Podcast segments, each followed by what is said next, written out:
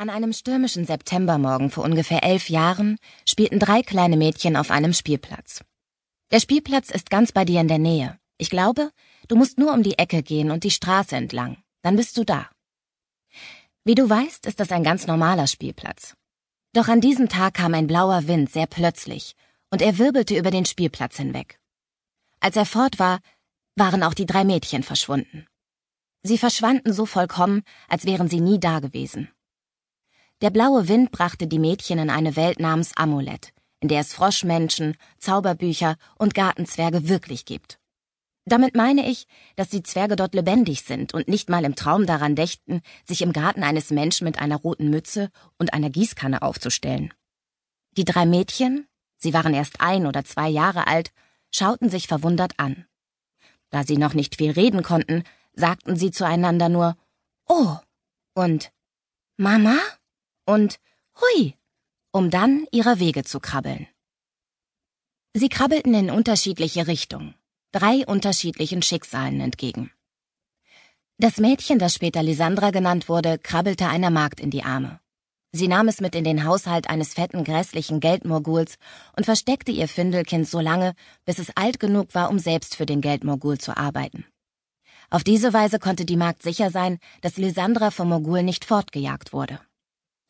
Das Mädchen, das später Tuna genannt wurde, krabbelte in ein kleines Dorf mit lauter anständigen Leuten. Sie waren so anständig und ordentlich, dass sie über das schmutzige, elternlose Kind furchtbar entsetzt waren. Sie brachten es in das hässliche Waisenhaus außerhalb des anständigen Dorfes und dort blieb Tuna, bis man ihr anbot, die schlechteste Schule der Welt zu besuchen. Das Mädchen, das später Maria genannt wurde, hatte vielleicht am meisten Glück. Sie krabbelte geradewegs in den großen, wunderschönen Garten der Familie Montelago Fenestra. Zu dem Garten gehörte ein Schloss und in dem lebte ein Ehepaar, das sich schon lange Kinder gewünscht, doch keine bekommen hatte. Marias Ankunft machte sie überglücklich. Sie zogen sie auf wie ihre eigene Tochter und es fehlte ihr an nichts. 11 Jahre später trafen sich die 3 Mädchen wieder.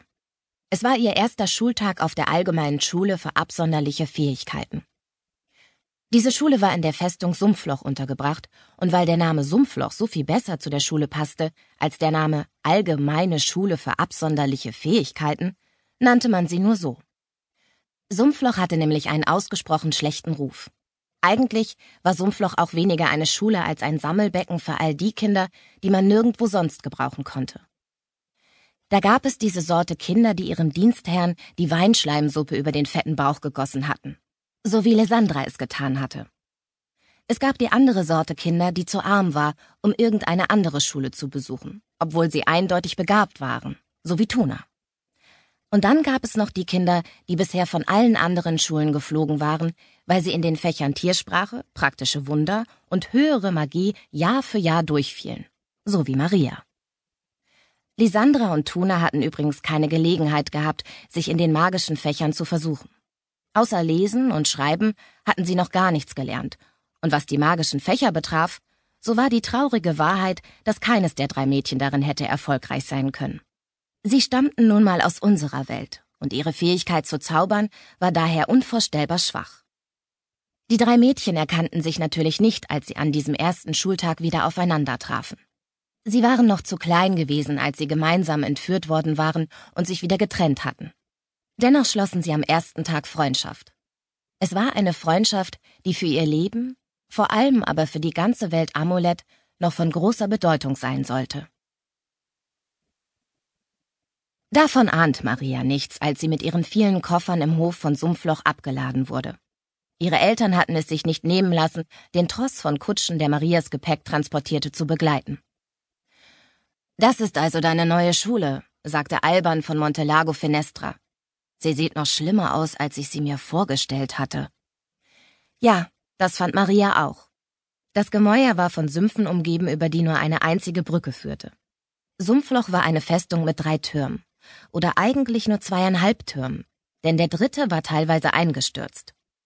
Ein krummer, rostiger Zaun mit verblichenen Warnschildern grenzte ihn vom Rest des Gebäudes ab.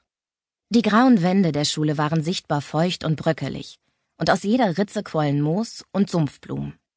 »Hier ist ein Prospekt«, sagte Grazia von Montelago Fenestra, Marias Mutter. Man kann in dem Sumpf schwimmen, das soll gesund sein, las sie vor. Unterhalb der Schule gibt es ein weit verzweigtes Kellergewölbe. Ah, es diente früher als Gefängnis. Doch als eine Seuche unter den Gefangenen ausbrach, verlegte man sie und gründete diese Schule. Das ist ja interessant. Immerhin eine alte Schule, sie ist schon 500 Jahre alt, aber sie haben kein Gespenst. Grazia drehte und wendete den Prospekt auf der Suche nach dem Gespenst, das es eigentlich in jedem alten Gemäuer gab.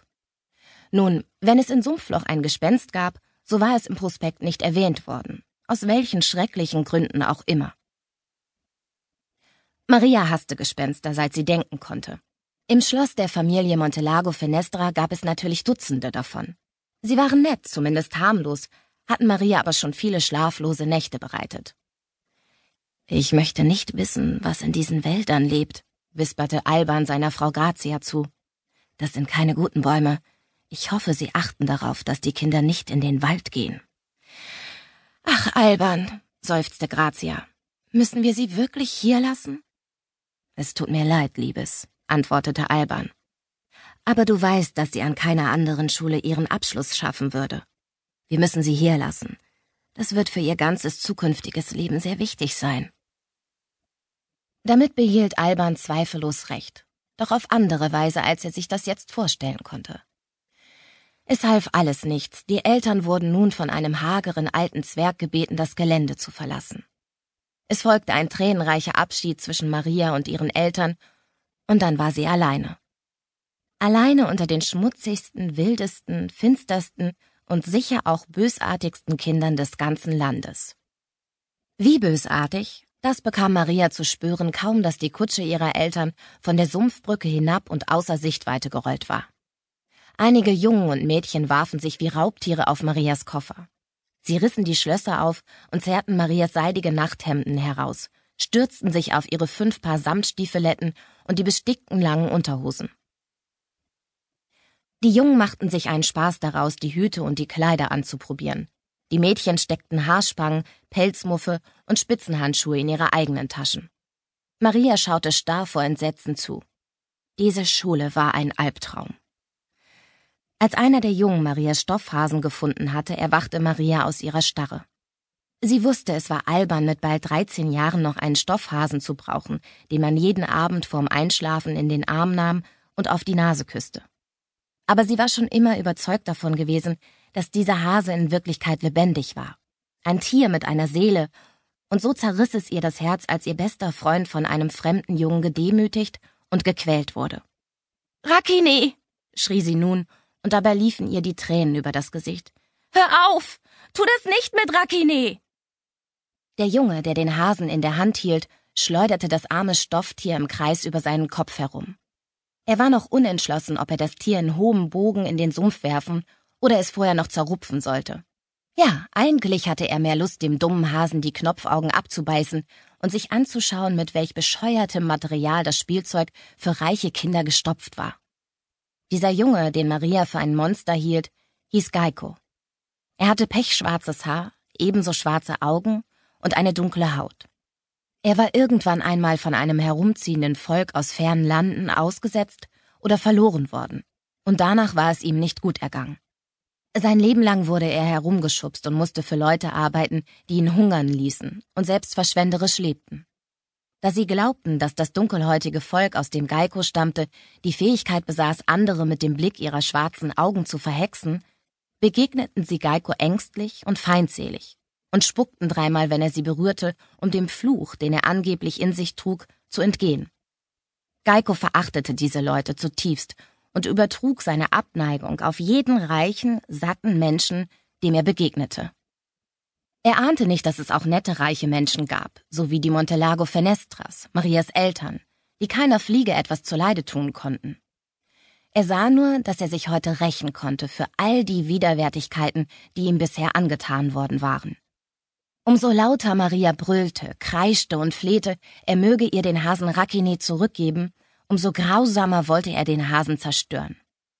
Er war gerade dabei, dem Hasen ein Ohr abzureißen, als ihn eine andere gellende Stimme dabei störte. Du feiger, dreckiger Hund! Schrie Lisandra.